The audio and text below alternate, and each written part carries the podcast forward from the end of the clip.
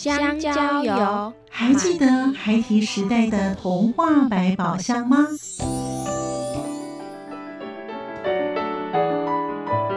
我是桂文雅，世界是一本美丽的书。我是曹俊彦，从小就喜欢画画。我的人生我是王淑芬。当全世界都在下雨，泥泞不堪，全世界。我是王家珍，持续不断，好好的写。我是林世仁，创作儿童文学，让我找到自己生命中的阳光，可以探寻到生命中充满不可思议的兴奋。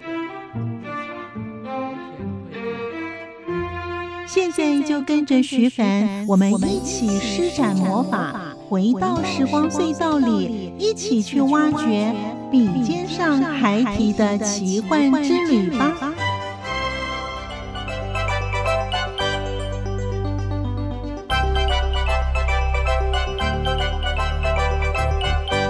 欢迎收听《笔尖上还提的奇幻之旅》，我是徐凡。喜欢手工书的人一定听过王淑芬老师。她在二零零四年出版的手工书《五十五招》是台湾第一本介绍的专书，而掀起了手工书的热潮。多年来，他也创作及写作，他的校园生活故事总是深得核心。军委上小学系列，二十年来陪伴台湾无数的孩子们走过欢乐童年，几乎是小学生人手一册。已经发行了韩文版与中文简体版。另外，淑芬老师也以特殊题材撰写《我是白痴》，也翻译了韩文、泰文、越南文，以及也拍成了电影。在今天节目当中，我们另外也邀访了中原大学心理系郑古院副教授，也以教育心理的角度来分析其作品与特色。在节目一开始，我们就以淑芬老师的著作之一《我是白痴》作为开场句，欢迎收听。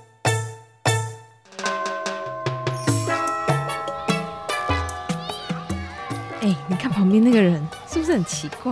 哎，嘘，你小声一点啦！哎，白痴！哎，他过来了啦！白痴，叫你啦！哎，不要不要闹了啦！你才白痴嘞！谁白痴啊？你才跟人家白痴嘞！同学，你们在干什么？现在不是上课时间吗？哎，老师来了，走了走了，走走了啦，走了。阿铁，不是叫你不要来普通班的走廊吗？赶快回去上课！报告老师，我是来帮我们班装开水的。装开水？现在不是上课时间吗？我们老师说，反正我也听不懂，不如来帮大家装水。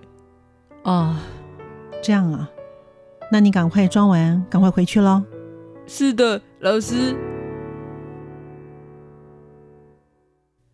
我是阿铁。就读于六年八班，我的智商只有七十，大家都叫我白痴。我其实不知道白痴是什么意思，可是大家看到我都会笑。我在想，这可能是称赞的意思吧。只是最近阿虎好像不是很开心，我今天又让他生气了。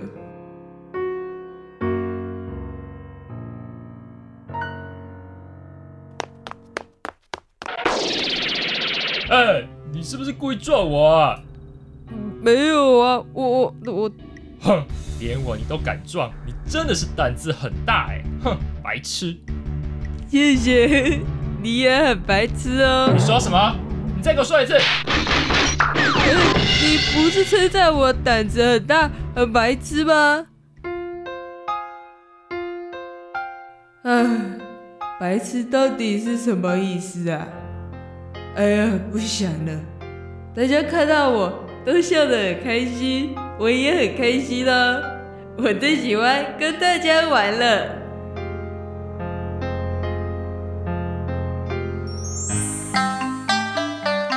声音印象馆单元，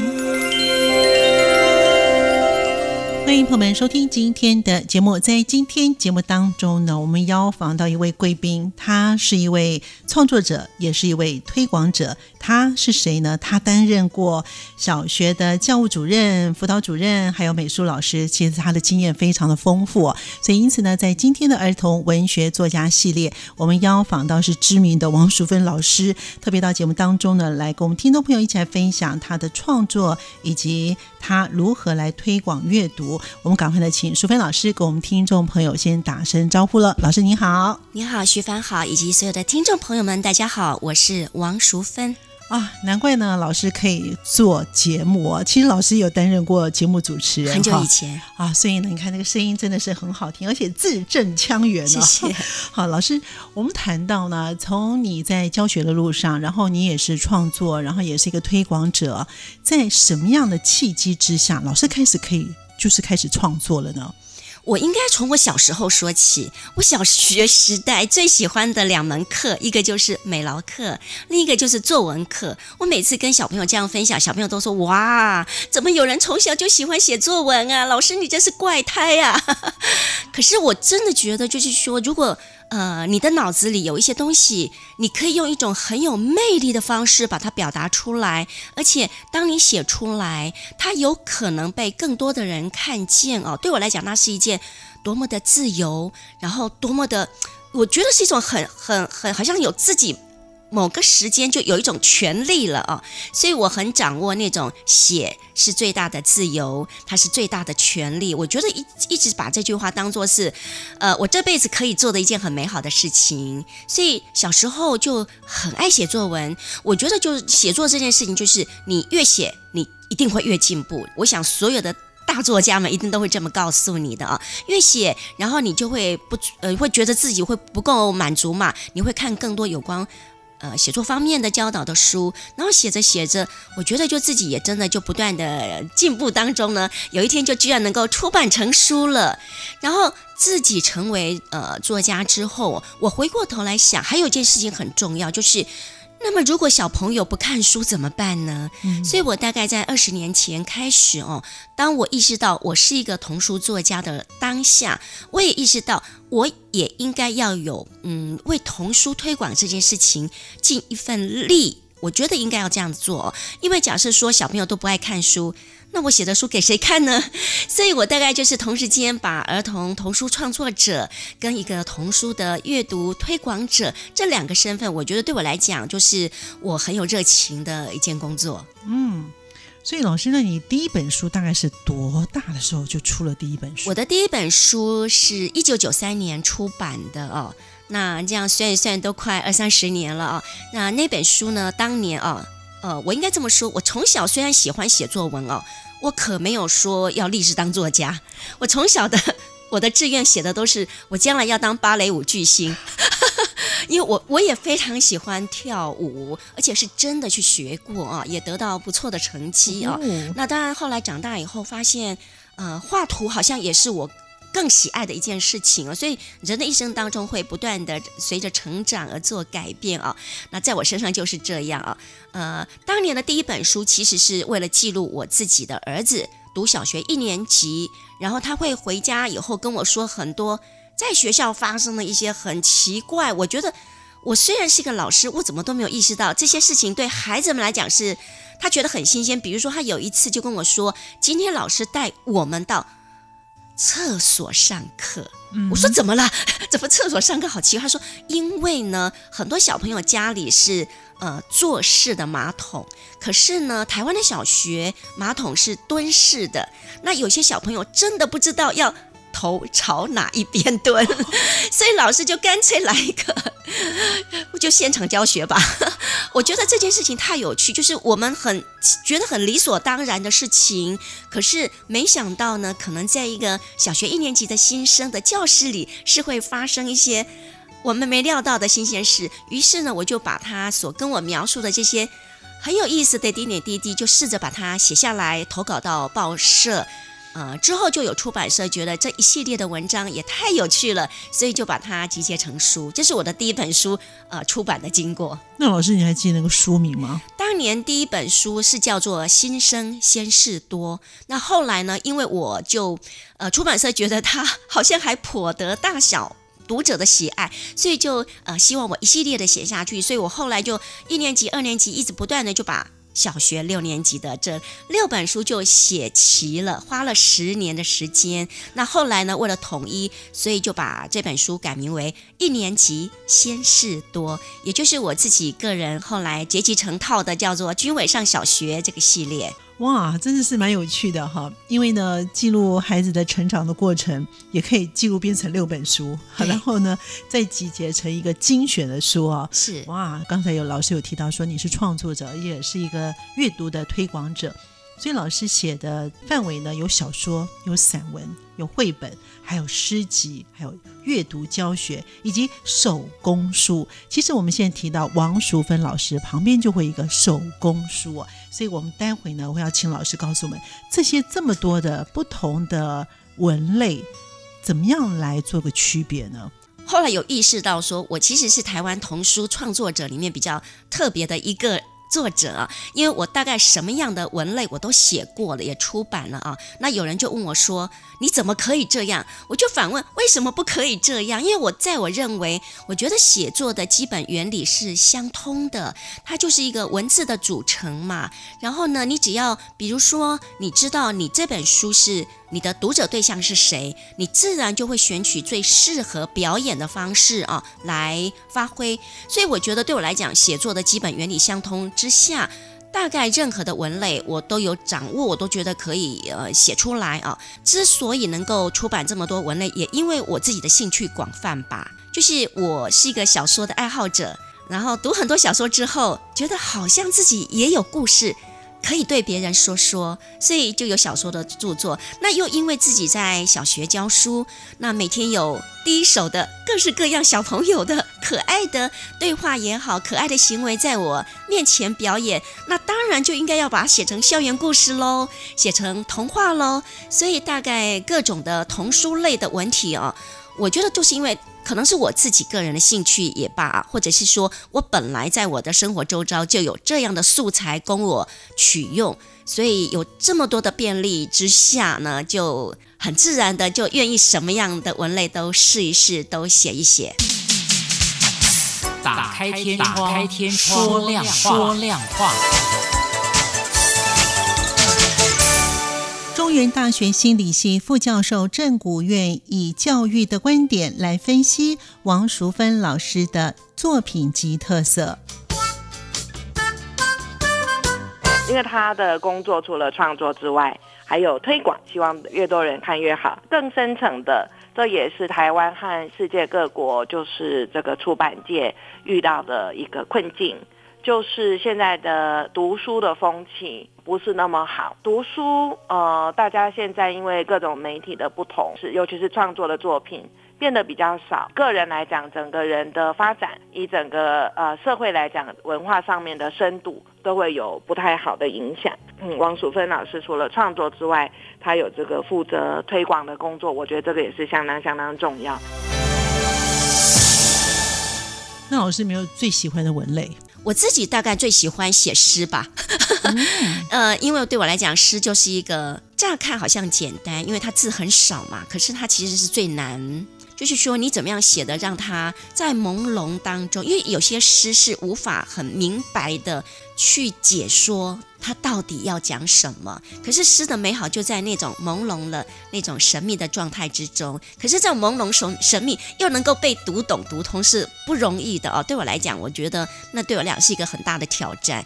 所以，呃，诗集我自己也有出版，有童诗，也有少年诗集啊。那对我来讲，呃，出版社愿意给我机会，然后以我自己最喜爱的文类来跟读者沟通交流，我都很感谢，因为我知道诗集其实并不是很好卖。所以老师最喜欢的就是诗集。对，嗯，那你有没有自己特别喜欢你出版的诗集当中的哪一本？最近呢，整理一本比较不一样的诗集啊。我知道，其实很多的那个小学老师，或者是很多的父母亲，也都愿意教孩子们写诗。因为我尝试过啊，你说要让孩子们喜欢写作，他们第一句话一定会说：“哦，好难哦，不知道写什么。”而且，呃，你知道很多小朋友一打开作文簿，老师规定说至少要写两页、三页，他就说：“哇，好多格子，不晓得怎么填满啊。”所以，我认为写诗是最好的写作的教学的开始，因为他字真的不用很多，那你只要引导的好，小朋友就会。写出来了，然后当他写出第一首诗，写出第二首诗，我觉得他那种写作的完整度会给他一种成就感，比较愿意接纳写作这件事情。所以我最近就呃做了一个尝试，就是我出版了一本诗集，叫做《童诗想明白》。那在这本诗集里面呢，我不但有。呃，写出了三十首童诗，而且我还以作者的身份告诉大小朋友们，看我随时都把这个创作者跟推广者的身份 糅合在一起。是的，还有，其实我发觉儿童文学作家。都有一份童心，而且那份童心都非常的天真，而且呢，这个想象空间都非常的大哦。所以老师有这种特质，我觉得应该是耶。那当然，我觉得不不见得只有童书作家心你才有一个一份那个永远长不大的彼得潘之类的哈。我觉得所有的大人也许多多少心里都有那么一点，只是说作为童书创作者，那个部分的特质好像更强大，以至于强大到。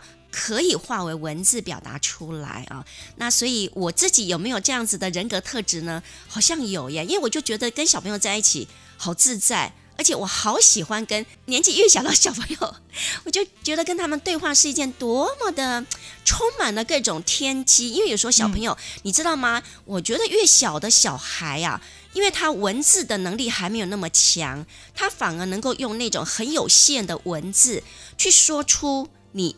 想象不到可以这样子说，因为他可能就没有办法运用现成的成语啦，或者什么高深的那个文字。可是他能够用很粗浅的，然后很简单的文字去说一件，说出一句让人吓一跳的话。我觉得那反而都是对我来讲都是这种学习。比如说，我记得有一次我女儿很小很小的时候，她描述说她感冒咳嗽，喉咙很痒啊。那她可能没有办法用很精确的文字描述，可是她就说：“妈妈，我的喉咙里有人在扫地。”哇，我就觉得哇，那不就是把那个啊灰尘飞扬，然后很痒很痒，有什么东西飞絮那种感觉表达的好贴切，这就是一句诗耶。可是小朋友对小朋友来讲，他可能就是我只能用我目前为止我所能够表达的一个方式来告诉大人我现在怎么了。那对我来讲，所以说如果能够有这样的机会，常常跟小朋友相处，说不定我也在偷学他们几招。中原大学心理系副教授郑古愿以教育的观点来分析王淑芬老师的作品及特色。那我自己因为是一个爱书的人，因为我自己是学心理学，心理学里头的认知心理学，读书这件事情是我们锻炼大脑非常重要的一个工作。那尤其是王淑芬老师，他还跟其他的作者比起来最大不同，他做手工书，所以除了读书之外，还要动手。来做一本书出来，对大脑的发展的理解。我们知道，大脑虽然呃有很多的区域的分工，好比如说有的区域负责语言啊，有的区域负责音乐啊，但是整个大脑是需要练习让它不同区域一起同整起来运作。也对这一点特别的感到兴趣和蛮赞成的，就是我接受一个讯息、一个知识，看到这个材料我会产生的感受，除了文字图像之外。如果我能够手动来做，就会增加它的主动性，也会增加我刚刚说到不同大脑区域之间的这种同整。好，所以我觉得这个也是几位作者中王淑芬老师很特别的一点。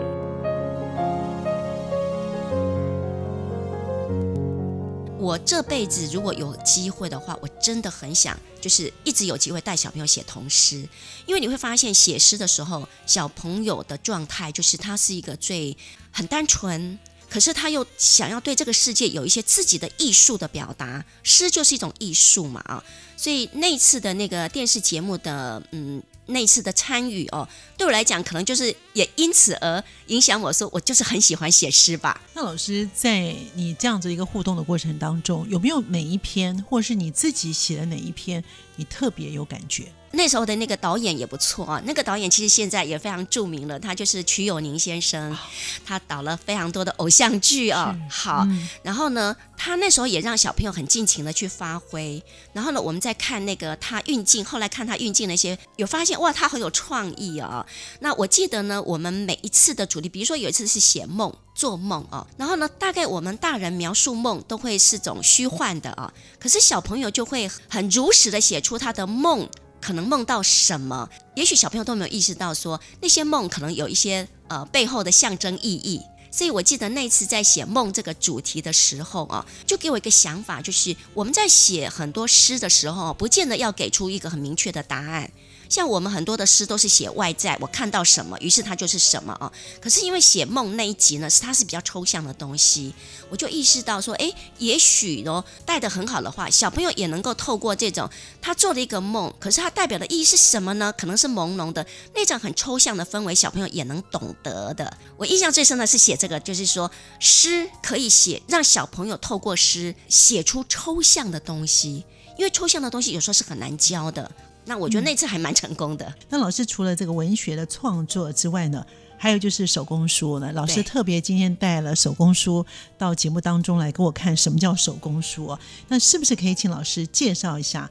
什么叫手工书？那它的制作、它的步骤，那它所要表达的那个主题的意涵是什么呢？我自己因为是美术老师，所以大概我本来我都教高年级，所以每个学期末我会有一个单元，就是让小朋友自己做一本自己的小绘本。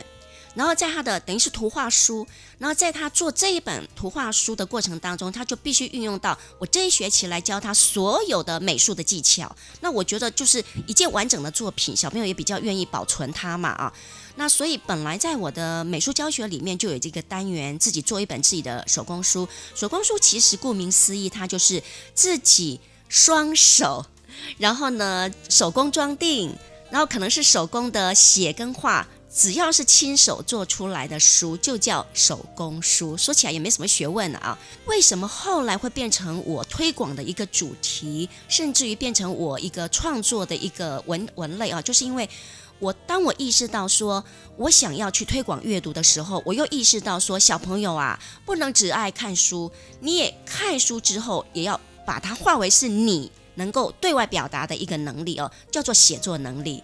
所以，我们呃，我大概之前跟很多的校长们也聊过哦，校长们也觉得说，台湾这二十多年来推广儿童阅读，其实成效还不错。可是，他们也意识到说，好像还有一点点的小小的可惜，就是阅读力没有办法连接到写作力，那就有点可惜了。你读很多，可是你说不出来。或者是你写不出来，那有什么用呢？所以我那时候就呃自己就带了一个活动，叫做我很喜欢去带读书会，去带大小朋友们读书。那带完读书会之后呢，我就自己做一个延伸活动，叫做读完一本书以后做一本书。那在做一本书的过程当中，我通常会搭这一次读的书的主题，打开天窗，打开天窗，说亮话，说亮话。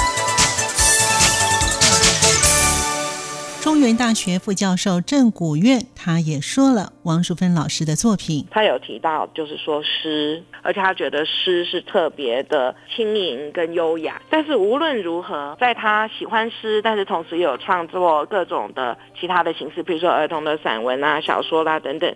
他有一个蛮特别的点，就是说他有选择一些比较特殊的对象来写作，譬如说启智的儿童，这一点我也是非常赞成。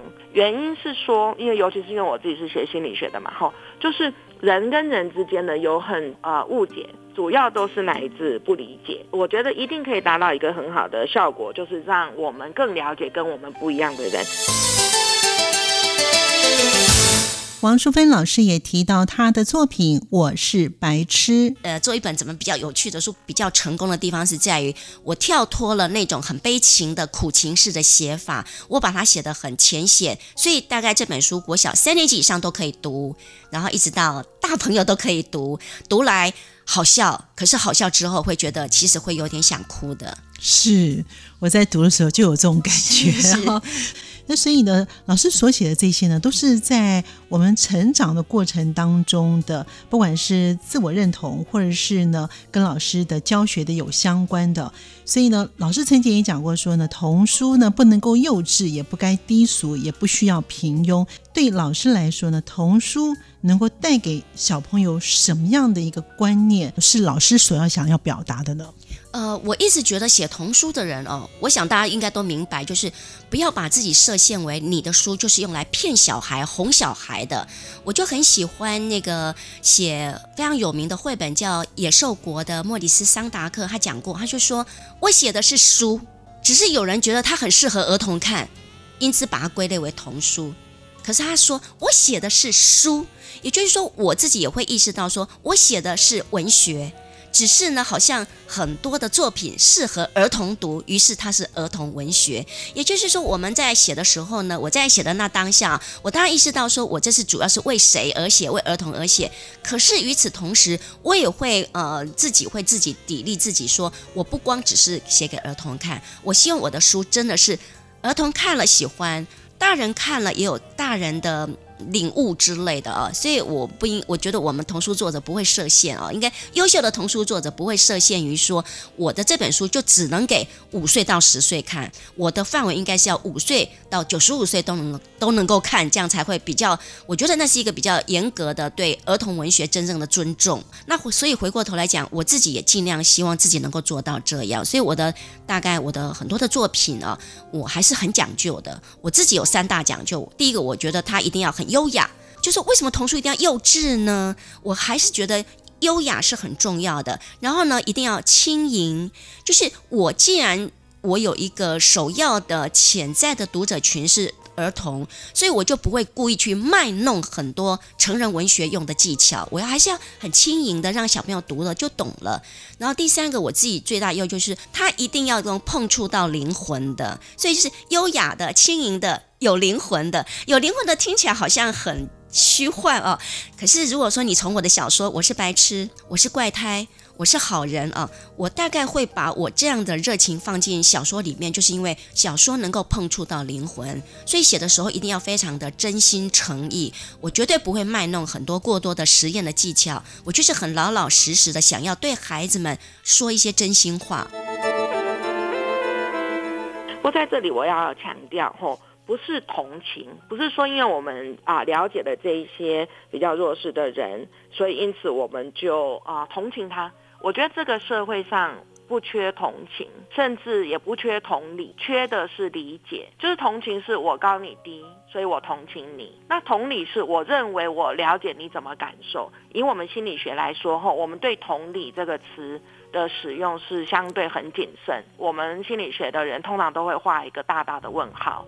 就说你怎么确定你真的知道对方怎么感受呢？所以同情跟同理改变这个世界上面的误解等等帮助不大。我觉得帮助比较大的应该是理解，你懂不懂？有血有肉的表达出来。所以我觉得这个是非常好。作家私房话。我觉得不管哪一个时代的孩子，都是某部分还是孤独的。就是以前的孤独跟现在的孤独可能不大一样。所以如何在这个文学作品当中能够弥补到这一块啊？我所谓以前的孤独，它可能来自于，比如说可能物质的缺乏，或者父母亲忙于工作，孩子生太多了哦，所以他反而要忙于生计，没办法真的很好的照料孩子的那种孤独，或者现在。也可能也是来自于双薪家庭，或者是因为独生子女。我觉得从小到大，孩子会有一段时间是孤独的。可是这段时间，如果是有很好的文学作品能够陪伴他，然后知道哇，在书里面有谁完全懂我，那那个很重要。所以为什么阅读这么重要？就是在成长的过程当中，定能够找得到懂你的书，一定能够找得到。陪伴你的书，儿童阅读这件事情非做不可，就是因为那是一个最简便的陪伴孩子的方式，丰富孩子心灵的方式，那是最简单的，父母就能做到，然后老师就能做到，而且可以做得很好。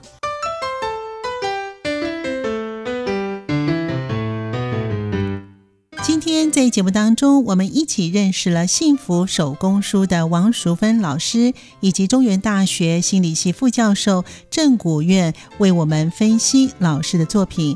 感谢您的收听，许帆祝福您，我们下次见。